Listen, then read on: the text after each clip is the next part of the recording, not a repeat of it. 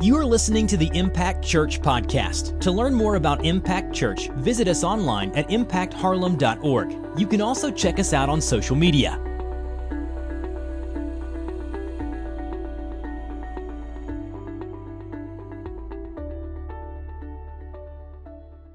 Happy Easter, Impact Church. And I'm so glad to be here. This is literally the Super Bowl for Christians. Easter is what we celebrate more than anything else because it truly, truly, truly defines our faith. And I had a lot of back and forth mentally about today, and it was about whether I wanted to dress up a little more than usual. So I decided this morning that I would dress up a little more. Uh, still didn't tuck my shirt in, so I apologize for those of you who are really just uh, really big on tucking your shirt in. That's just not me. My belly pokes out a little bit too much for that. But even my oldest daughter, before I left the house, said, Wow, even daddy is dressing up for Easter. So everyone is looking good, and I'm just glad that we're here together to celebrate the fact that Jesus is alive. All around the world, People are celebrating the fact that Jesus is alive. And that is the reason that we're here. We're here because Jesus is alive. We're here every Sunday morning to celebrate the fact that Jesus is alive. And it just so happens that on Easter Sunday, we get to really celebrate. We get to throw a party because it's that important to us. And I, was reading earlier this week and I read about a really young pastor who decided that since Easter is the biggest service of the year, the most attended, which is statistically true, mo- more people come to church on Easter than any other Sunday, he decided he was going to tell everything he had wanted to say in that one service. So he preached for 90 minutes. And the next year, Easter was their least attended service of the year. And they say that's a true story. I don't know, but I just want, want you to be encouraged this morning. I'm not preaching for 90 minutes. I'm just not going to do that. I'm going to stick to the notes, and we're just going to let the Spirit do what the Spirit does. I was listening to Andy Stanley, who is just one of, one of the Bible teachers that I kind of try to follow and listen to a little bit. And he, he said this He said, if we really want to understand something, then we must go back to the starting point. Everything has a starting point. Every job, every journey, every living thing has a starting point. You had a starting point. Some of you were started on purpose, some of you were started on accident, but we're still glad that you made it, and we're glad that you're here with us. Every romance has a starting point. Some of you remember your first romance. You were nine, it was your cousin, and fortunately, you kind of grew out of that, unless you're from Alabama, but we won't talk about that. This is what I want us to do today. I want us to understand that even our faith has a starting point. There's a basis for our faith. And for some of us, it was what our grandma told us or what our parents told us was true. For some of us, it was what the priest or the pastor told us. For some of us, it was what we learned in school. And for a while, as we were young, that really that really satisfied us as the foundation for our faith. But as we got older, we began to really question some things, maybe. What do I really believe about God? How can I truly know that God is who He says He is? How can I truly know what God is even saying? How can I know the truth about faith and about Christianity? And I remember my freshman year of college, I was in North Georgia at a Christian school, and we had chapel service, like a church service, Monday through Thursday, every day. And I'm an 18, 19 year old kid away from home for the first time. I did not want to go to church every day. I'm just going to be honest with you. So I played baseball up there, and as everyone knows, baseball players aren't Christians. So we came up with this. We came up with this elaborate plan. You had to badge into chapel, and they had trusted students that would count the attendance for chapel, and you got like two skips a semester, and if you went over that, you had to do what they called gratis, which was punishment. You would have to clean the dorm or something like that. So the baseball players, some of us came up with a plan. Hey, this week you go to chapel, here's all our badges. Badge us in. And that worked for a while, and then people started getting convicted of that. And I was like, well, we got to come up with another plan. So I became really good friends with one of the girls that counted the attendance. So no matter if I was there or not, I was there. And it worked great. But one chapel service that I did make it to, our campus pastor talked about being a t shirt Christian. And I had never heard that before. I didn't even know what he was talking about. But as he was preaching, he continued to speak directly to me, it seemed like. He said that when many people get to college and are our age at 18, 19, 20, we begin to realize that we've been wearing the faith of someone else.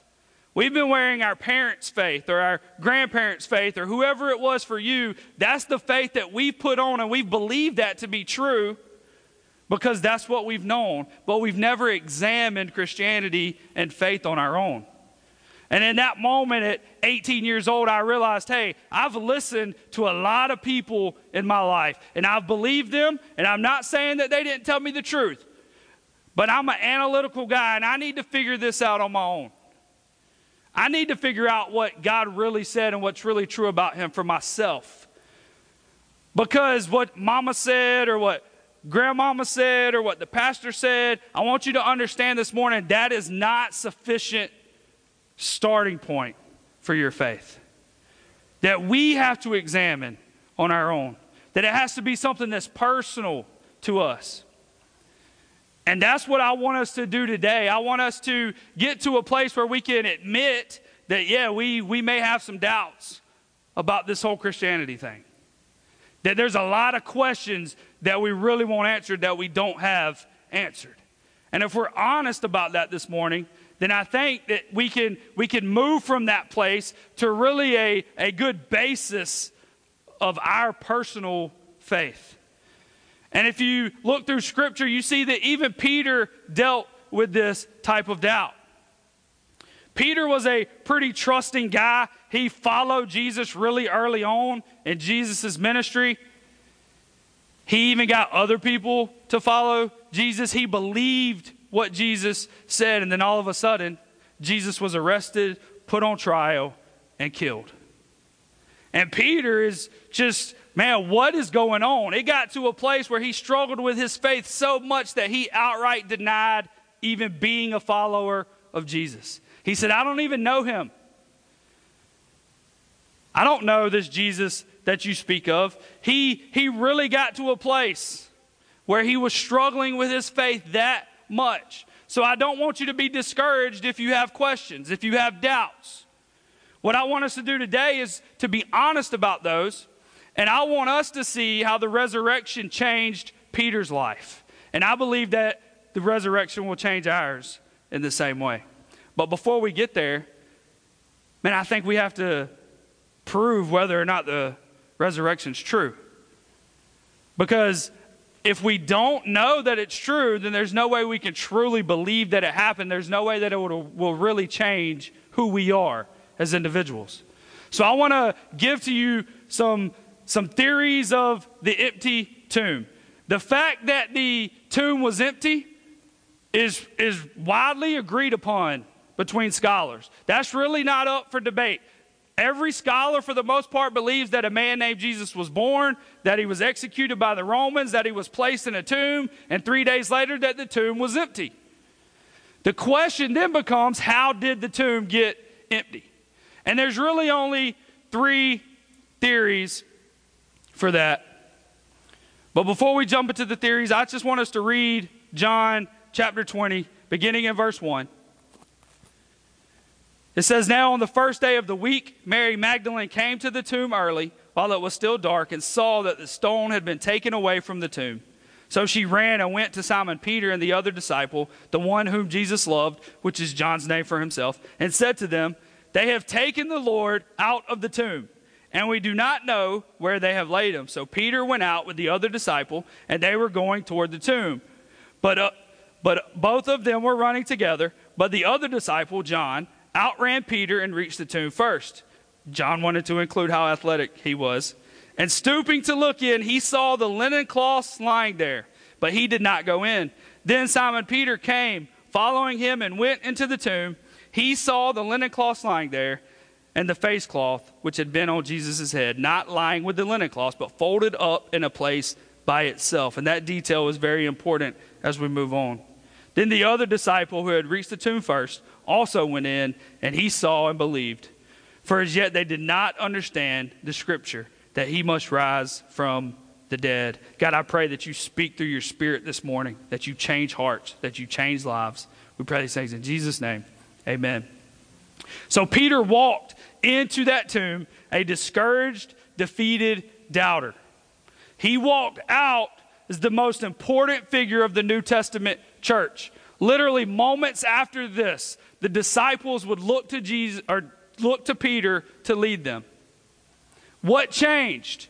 What kind of revelation did he have? It wasn't that he all of a sudden understood Jesus' teaching about the Good Samaritan or something else. No, it was the fact that he went to a tomb that should have had a body, but it didn't.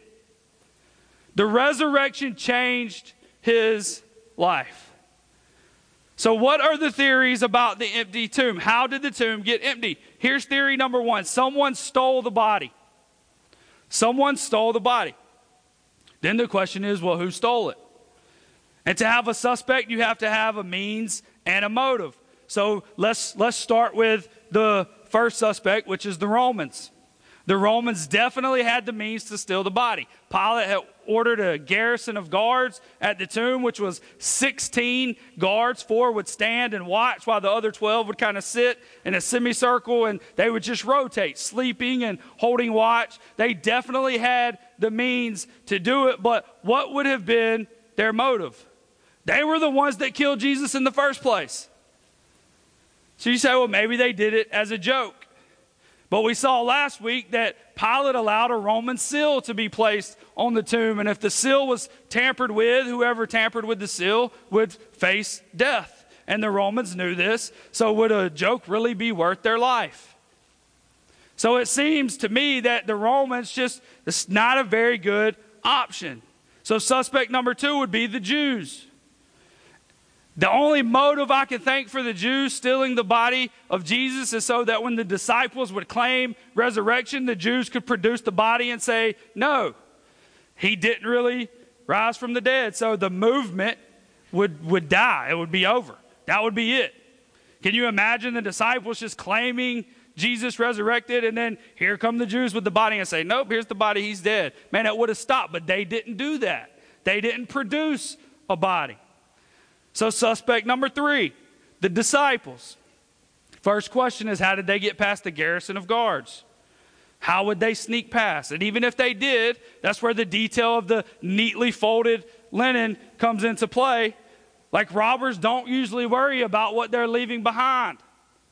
So if they did get past the guards, they're in a hurry. They're not going to fold the, the cloths in the tomb. But even more important than that, let's look at the testimony of the disciples. So, if this was just some hoax, if we look throughout history, all religious hoaxes had something in common. The leaders would, would attain some kind of power or money or sex or some kind of gratification from that hoax. If we look at the, the disciples, we see that they had no power. They were persecuted their entire lives to the point of death, every single one of them.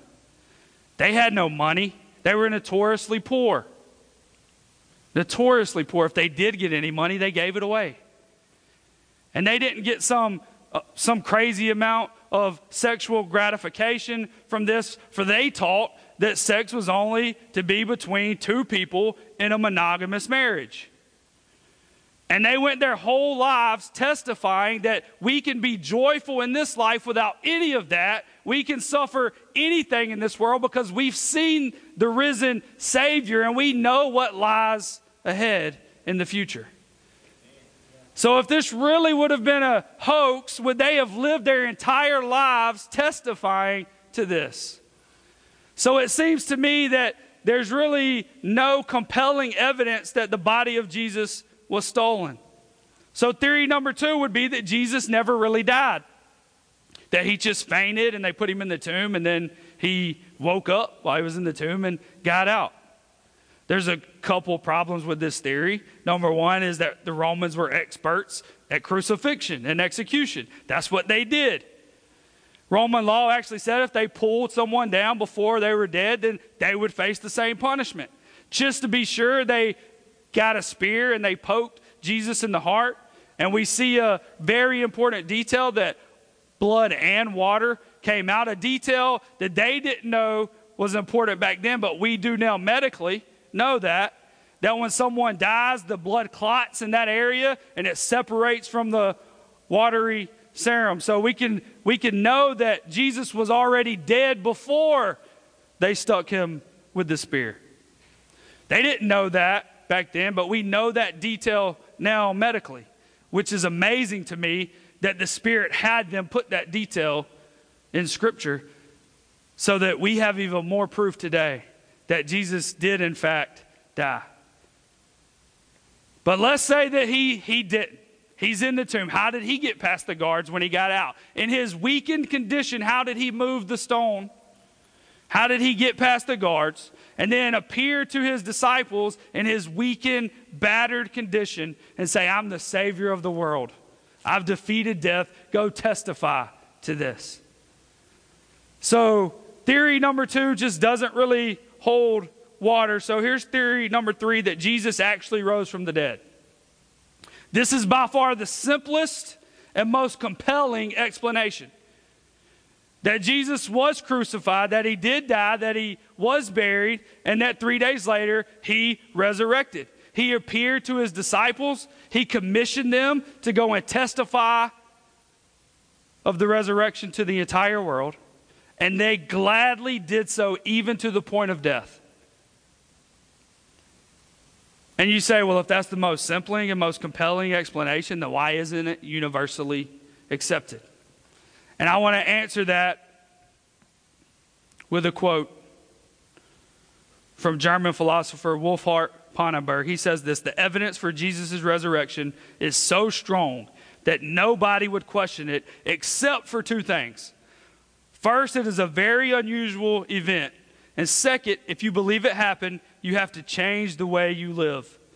So let's start with unusual event. This was supernatural. And there's just some people that are just going to block off anything supernatural. They're closed minded to that. They just won't consider that supernatural could even happen. And then the second thing he says, which I think is even more substantial, is that you have to change the way that you live. If you truly believe that Jesus resurrected, then that means he's Lord over morality. He's Lord over history. He's Lord over politics. He's Lord over everything. And some of us just don't want to accept the fact that, man, if he really is who he says he is, then we're going to have to change who we are in light of who he is.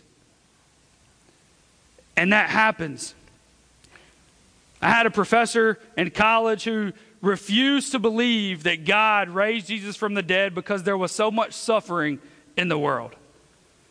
But see, that's not an honest assessment of the evidence. That's a dismissal of the evidence because of some other belief and feeling. So, what I want us to do today is I want us to look at the evidence of the resurrection on its own terms. I don't want us to, to have any preconceived ideas and thoughts that block us away from really examining the evidence of the resurrection. J.D. Greear, who is the, the senior pastor of Summit Church in North Carolina, says this about his own life that when he was really young as a pastor, he almost walked away from his faith. But someone challenged him to do what he calls a thought experiment. And the experiment was what if you could go back to the resurrection and Jesus says, Hey, I am who I say I am. I have defeated death. I know you have questions, but I'm not going to answer your questions until eternity. So I'm just going to ask that you trust me because I'm telling you and I'm showing you that I'm the resurrection. Just trust me for the next 30, 40, 50 years, and then I will answer all your questions in eternity. Would you be willing to suspend your objections in light of the reality of the resurrection? Would you be willing to say, hey, I do have questions, I do have doubts, but I know that Jesus really did defeat death? I know that he really is the resurrection. So I'm going to suspend my objections and just focus on the evidence at hand. Would you be willing to do that? And that's the question that JD was asked, and he said he knew the answer was absolutely. I would be willing to suspend my objections if I knew that Jesus really defeated death. And you say, well, I can't go back to the resurrection. There's no way.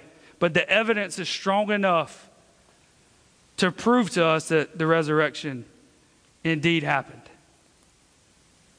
The problem is, we allow what we think about other things. Man, if God was just here more, there wouldn't be so much suffering. If God really did exist, my life wouldn't have turned out the way that it is. If God really did exist, then this wouldn't be the way it is, or this wouldn't have happened. And, and, and I empathize with you, but I'm telling you, that is not an honest assessment of the evidence of the resurrection.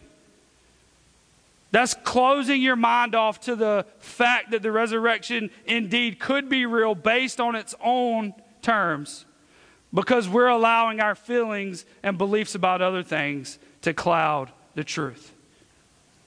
So this morning, I'm pleading with you to suspend your objections, at least for the next 15 minutes, and really look at the evidence of the resurrection on its own terms. But here's the cool part that the story doesn't stop. Yeah, Jesus defeated death, but it changed Peter. And it could change us the same way. You say, well, how did it change Peter? What did the empty tomb mean for Peter? This is what it meant. Number one is that Jesus was who he said he was. That all the things that Jesus taught, all the things that Jesus said, all the things that Jesus claimed to be, because he resurrected, he was those things. He was the resurrection. He was the life. He was the Savior of the world. And an empty tomb caused Peter to realize that Jesus was really the Savior of the world. So much so that we see that Peter gets into some kind of argument with some really smart theologians and scholars, and they're saying, hey, there's no way that Jesus was the Messiah because of X, Y, and Z. And then Peter responds in Acts chapter 4, verse 19. He says, Whether it is right in the sight of God to listen to you rather than to God, you must judge. For we cannot but speak of what we have seen and heard. In other words, Peter's saying, Hey, I'm not saying that I'm smarter than you. You guys have more degrees hanging on the wall than a thermometer. But what I'm saying is, we've seen this guy who died, who resurrected and defeated death, and that trumps any degrees that you have. We've seen it with our own eyes, We've heard it with our own ears and we've touched it with our own hands. The resurrection is true, and that's our testimony. I don't care how many degrees you have, I don't care how smart you think you are. Jesus rising from the dead trumps all of that. And that's Peter's testimony after the empty tomb that Jesus is who he says he is. But keep in mind that Peter that Peter struggled. Man, Peter struggled in his faith before this. Peter denied Jesus, straight up denied him, said, I don't know him. And I'm wondering if our doubts have been to the point in our life where we say, I don't even know Jesus. I'm not even sure that I could ever repair the relationship that I'm supposed to have with him. But then, if we can place ourselves in Peter's spot, and witness the empty tomb and the resurrection of Jesus and suspend our objections, man, then we can't help but to believe that Jesus is who he says he is. We can't help but to believe that Jesus is the Son of God, the Savior of the world. And, and that's special, that's important. Number two is this Peter realized that his past did not define him. Peter realized that his past did not define him. Again, he was, he was struggling, he was questioning, he was denying. But he realized because of the resurrection, his past no longer defined who he was. And you may be sitting here and you see some people dressed up and they look pretty good. I know that I look pretty decent today, and I appreciate y'all telling me that. You may think you walked into church at Banana Republic this morning. But I know some things about the people at this church that you may not know. And if you did know, you probably wouldn't be sitting so close to them. But there's people sitting in this room that were in the grips of addiction for years and years. There's people in this room that have been unfaithful to their spouse and almost ruined their family, and maybe some did ruin their family. There's people sitting in this room that have spent time in prison. There's people sitting in this room that had a heart filled with bitterness and racism and hate, but God changed them. Not because they were decent people that needed a second chance. God changed them because they were dead people that needed life. And that's what the resurrection is about. God breathed life into a dead body.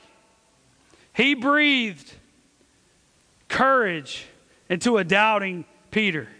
He breathed love into a murderous Paul. And he wants to breathe new life into you. That's the importance and the power of the resurrection. You realize that you know what? My past doesn't define me. And this is what Peter says in 1 Peter 1, verse 3 Blessed be the God and Father of our Lord Jesus Christ. According to his great mercy, he has caused us to be born again to a living hope through the resurrection of Jesus Christ from the dead. Two things that Peter sees here. One, living hope. And hope in this context is whatever you believe gains you acceptance before God. And for a lot of us, it's if, if I'm good enough, then I can be accepted. And, we, and we've seen that throughout this series that no matter how good you are, you'll never be good enough. Some of us kind of view God with a little balance and our good and our bad on either side, and we're just hoping our good outweighs the bad. But Peter says, No, I have a living hope because my hope beat death. My hope defeated death. My hope resurrected from the grave. My hope is now standing at the right hand of God, and He is my acceptance before God. So when someone comes and brings an accusation against you and says, hey, they don't deserve to go to heaven, Jesus says, hey, I paid the price. I already paid that. They, they can come, not because of them, but because of me. And the resurrection was God's declaration that Jesus' payment was enough. Jesus stands at the right hand of the Father as our acceptance. It's not about what what we do. It's not about the, the good things that we do in life or none of that. And a lot of people believe that all religions teach the same thing. And for the most part, that's true. But this is where the gospel is completely different. The gospel says it doesn't matter how good you are, you could never accept or be accepted by God on your own terms, on your own merit. But Jesus, because he rescued humanity, because he went to the cross, because he bore our sinfulness, because he defeated death, we're accepted as Christ followers. Not because of us, not because I'm special. Man, I, am confident that if I was to die for some reason right now, I know this is a little dark for some of you, but before my body hit this floor, my soul would be in the presence of God. And you can say, man, that's, that's pretty arrogant. That's pretty cocky. But no, it's, it's not because of me. It's not because I'm a special person. It's because He's already taken my place. It's because He's paid the penalty. It's because I'm accepted because of Jesus, not because of me. And the resurrection proved that to Peter. It doesn't matter about your past. That doesn't define you. Let me tell you what defines you. It's the blood of Jesus in your life. once you've accepted that and began to follow after Him as your Lord and Savior. Number three is this. Not only did Peter realize that Jesus was who he said he was, not only did Peter realize that his past didn't define him, he realized that his future was sealed. 1 Peter 1 4, just continuing to read, says, To an inheritance that is imperishable, undefiled, and unfading, kept in heaven for you. One thing you learn as you get older is that all things spoil. All things begin to spoil. Riches spoil, and if you somehow hold on to them that you can pass on to your kids, it's going to spoil them and they'll blow it. Health begins to fade. And this is, this is true in my life. I used to be able to work a 12 hour shift on a Friday, get off work, go straight to a softball field and play a one pitch softball tournament till 3 o'clock the next morning, go home, shower, get an hour of sleep, and go back to work Saturday for another 12 hour shift. And I was young. Now I get in bed and complain about my shoulder hurting and my back hurting. And Ashley's like, Well, what'd you do today? I watched the, the Braves. Like, I, I don't really know what, what's happening, but our health begins to fade. Everything in life eventually spoils or fades. And to me, this is one of the biggest contrasts between a believer and an unbeliever and how they approach this. For the unbeliever, there's really no hope at the end, it's just full of darkness. And if you're just one of those people that the, the fortunes of life just throws at you a, a bad fortune, that you just have to deal with it and you just become part of that. But as a believer, the mindset's completely different. I'm reminded of Joni Eareckson Tada, who was in a diving accident at a very early age, and she was paralyzed from the neck down. And she would talk about how she would feel sadness when she would watch her dive team swimming and diving and just friends playing around. And she's still alive. But she's been in a wheelchair for over 50 years. And she was at church one day, and the pastor had a big prayer moment and asked everyone to just kneel and pray. And she caught herself getting upset because she realized that she couldn't kneel. I mean, she's just bound to this wheelchair. But she came to the realization that the very first time that she gets new legs in heaven, that she's going to drop to glorified knees and praise Jesus. And that's the difference between the way that an unbeliever looks at their future and the way that a Christ follower looks at theirs. Peter knew that nothing would spoil for him in eternity, that his future was sealed by the resurrection, that Jesus had taken care of everything. And this changed Peter's life. Again, Peter would become the leader of the New Testament movement the disciples would look to Peter. And Peter's life changed simply because he went to a tomb that should have had a body in it, but it didn't. And Jesus appears to him and says, I am who I say I am.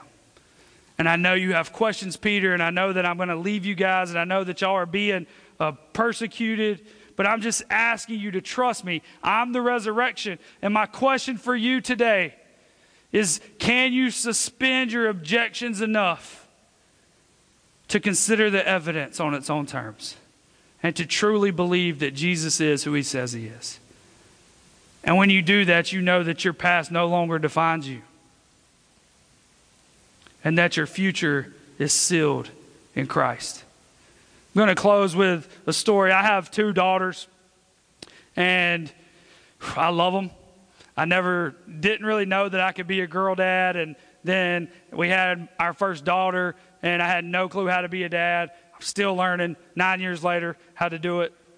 But then two and a half years later, we had another little girl, and I got a little better. with the girls. We were done having kids. Two girls was enough for me. And then we had another kid. Um, four years later, maybe five, it was a long time. It wasn't supposed to happen. And secretly, I was hoping everybody thought I wanted a boy. Like, I know you want your boy. I played baseball my whole life, and the girls, my oldest daughter's amazing at the sport. She just doesn't care anything about it. My youngest daughter would try to care. She's not good. And so everybody thought, well, he must want a little boy. And secretly, I'm like, no, I kind of want another girl. I'm kind of used to it by now. We have a lot of clothes. I won't have to buy any more clothes, which is probably my biggest reason. I'm very cheap. But because of my girls, I've kind of learned about some princesses and stuff, the, you know, Cinderella and all that. So the, the story of Cinderella to me really tells the story of, of the gospel. It really tells the story of the resurrection. And you know the story Cinderella, she is she's surrounded by an evil stepmother and two evil stepsisters and she's just treated and told that she's worthless and that she's just not worth anything and then everything kind of changes for her one night. And she goes to this ball and she's got on these glass slippers and she meets the prince. Everything's going as it should. Life is good. And then the clock strikes midnight and she's back to that life of, of despair, the life of worthlessness. And the only thing she has is that glass slipper. And I want you to know something this morning that the resurrection is that glass slipper. The good thing about the story is the prince never forgets her. The prince has the other glass slipper. And he goes door to door to door to door until he finds her. And God is saying, Hey, I have the other one. I'm giving you the, the glass slipper. Here's the resurrection. Here's the death defeated. Here's where you can truly accept Jesus and begin to follow him. It's real. The resurrection really happened. There's sufficient evidence to prove that the resurrection took place. Is it enough for you? Because we don't have to live in a world with an evil stepmother who is the enemy just trying to tell us that we're worthless and the two evil stepsisters which is which is just flesh and the lies of the world. We don't have to listen to them say you're worthless. Your past will never allow you into heaven. Your doubts will never allow you into heaven. We don't have to listen to that anymore. Because God said, hey, your payment was sufficient through Jesus. And it's a free gift for you. All you have to do is accept it. It's a free gift. And this morning, you may be sitting here and you may have some objections and some doubts of your own. But I want you to really think about the resurrection of Jesus. And if that is true, how can your life ever be the same?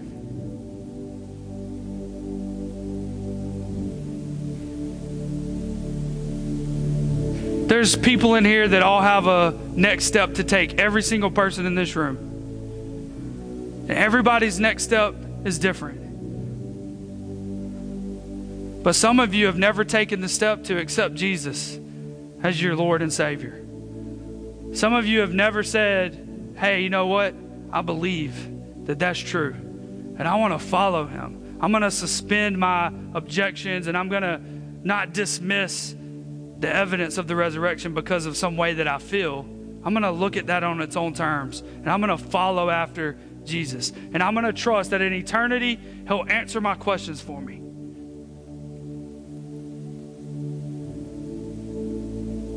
And for some of you, that's the step you need to take this morning. You need to put your faith in Jesus. The starting point and the basis for our faith is the resurrection. And this morning, it could be that the starting point of your faith is today. Thank you for joining us at the Impact Church podcast. For this and other messages, visit us online at impactharlem.org. In the meantime, you can subscribe to this podcast, rate and review it on iTunes, and share it with your friends on social media. Once again, thanks for joining us at the Impact Church Podcast.